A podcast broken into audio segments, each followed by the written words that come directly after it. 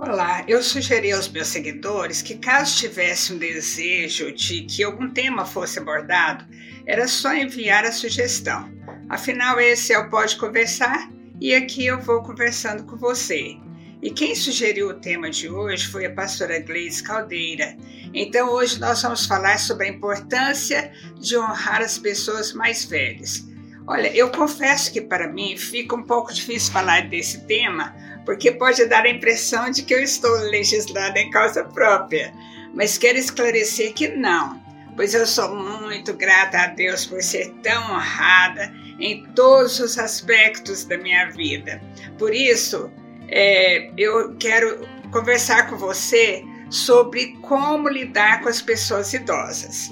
Nós vimos há poucos dias um caso nos jornais de um idoso sendo abandonado em uma padaria de uma cidade do interior de Goiás pelo próprio filho. O filho de 35 anos de idade disse que estava abandonando o pai porque este, depois de sofrer um AVC, estava dando muito trabalho e tendo períodos de confusão mental. Foi chocante ler essa notícia, para todos nós foi chocante. Mas talvez isso nos leve a meditar um pouco sobre como nós estamos lidando com as pessoas idosas. A Bíblia fala muitas vezes sobre honrar os idosos, mas honrar é mais do que presenteá-los com uma medalha ou com um diploma. A honra está ligada ao dia a dia, ao amor dispensado e ao cuidado, cuidado com dedicação. No mundo antigo, vemos isso no Velho Testamento. Os idosos eram respeitados por sua sabedoria e honrar a Deus. Em Levítico 19:32 é, diz o seguinte que é, o versículo diz assim: levantem-se na presença dos idosos e honrem os anciãos, temam ao seu Deus. Claro, os tempos mudaram e os hábitos também.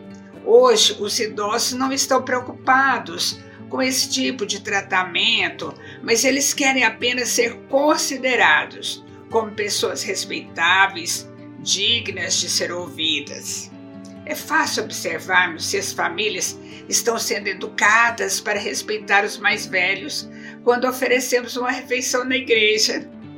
Olha, se as pessoas forem correndo servir antes, você já percebe, pois a regra de educação mais básica nessas situações é deixar que os nossos velhos sejam honrados servindo-se primeiro. E quando vimos tais cenas, já imaginamos como eles são tratados em casa. Será que eles têm o seu lugar à mesa? Será que eles são ouvidos quando falam? Ou será que eles nem falam porque não encontra espaço para participar? Olha, meu pai viveu quase 103 anos. Era muito bom conversar com ele, principalmente sobre política, pois ele entendia muito do assunto.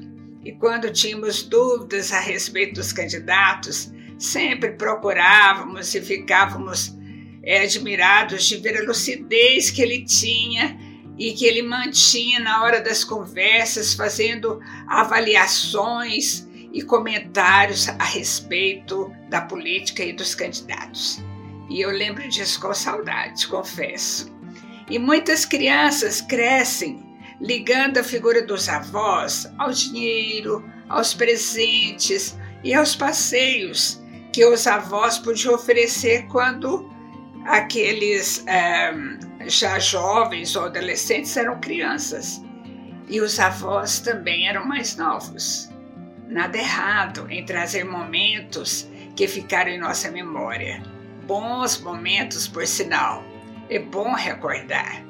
Mas o tempo passa e esses mesmos netos, depois de crescidos, já não se importam mais e se acomodam em seu mundo sem o menor interesse de honrar seus avós com sua presença, com sua atenção. Já não precisam do dinheiro que eles podem oferecer hoje e vão deixando o amor morrer lentamente. Isso é triste e, infelizmente, é cultural, pois vivemos em uma cultura que não honra os seus velhos. E esses, na maioria das vezes, são considerados fardos para a família e não membros integrantes e valiosos.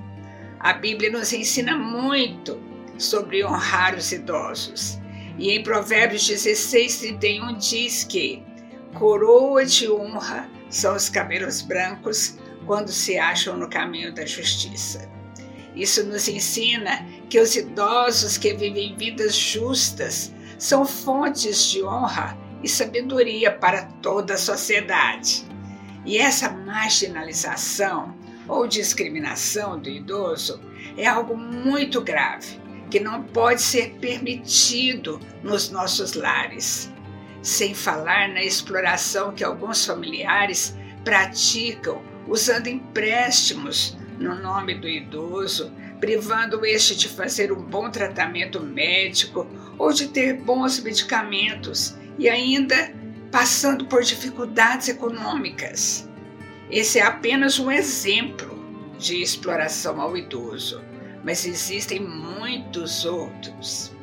Resumindo, você precisa cuidar de sua mãe ou de seu pai na velhice. Se for muito pesado para você, procure ajuda. Busque profissional que pode aliviar um pouco a responsabilidade que está sendo excessiva para você. Mas nunca abandone seus pais.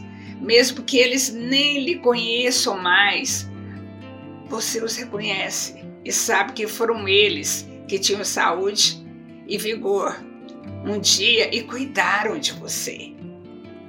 A Bíblia recomenda que devemos cuidar dos nossos queridos.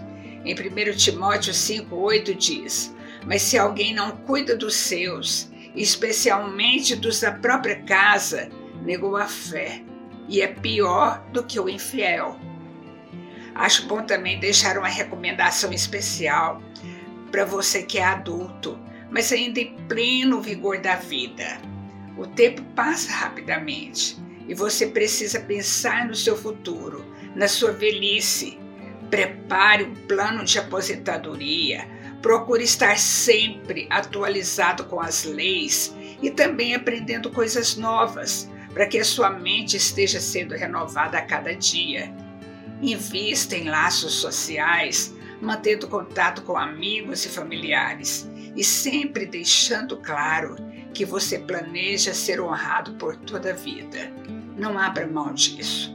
Hoje estamos conversando sobre os seus pais, mas amanhã este assunto estará dizendo respeito a você.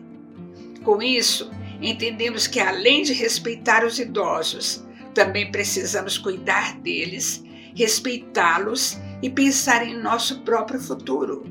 Como está seu relacionamento com seus pais?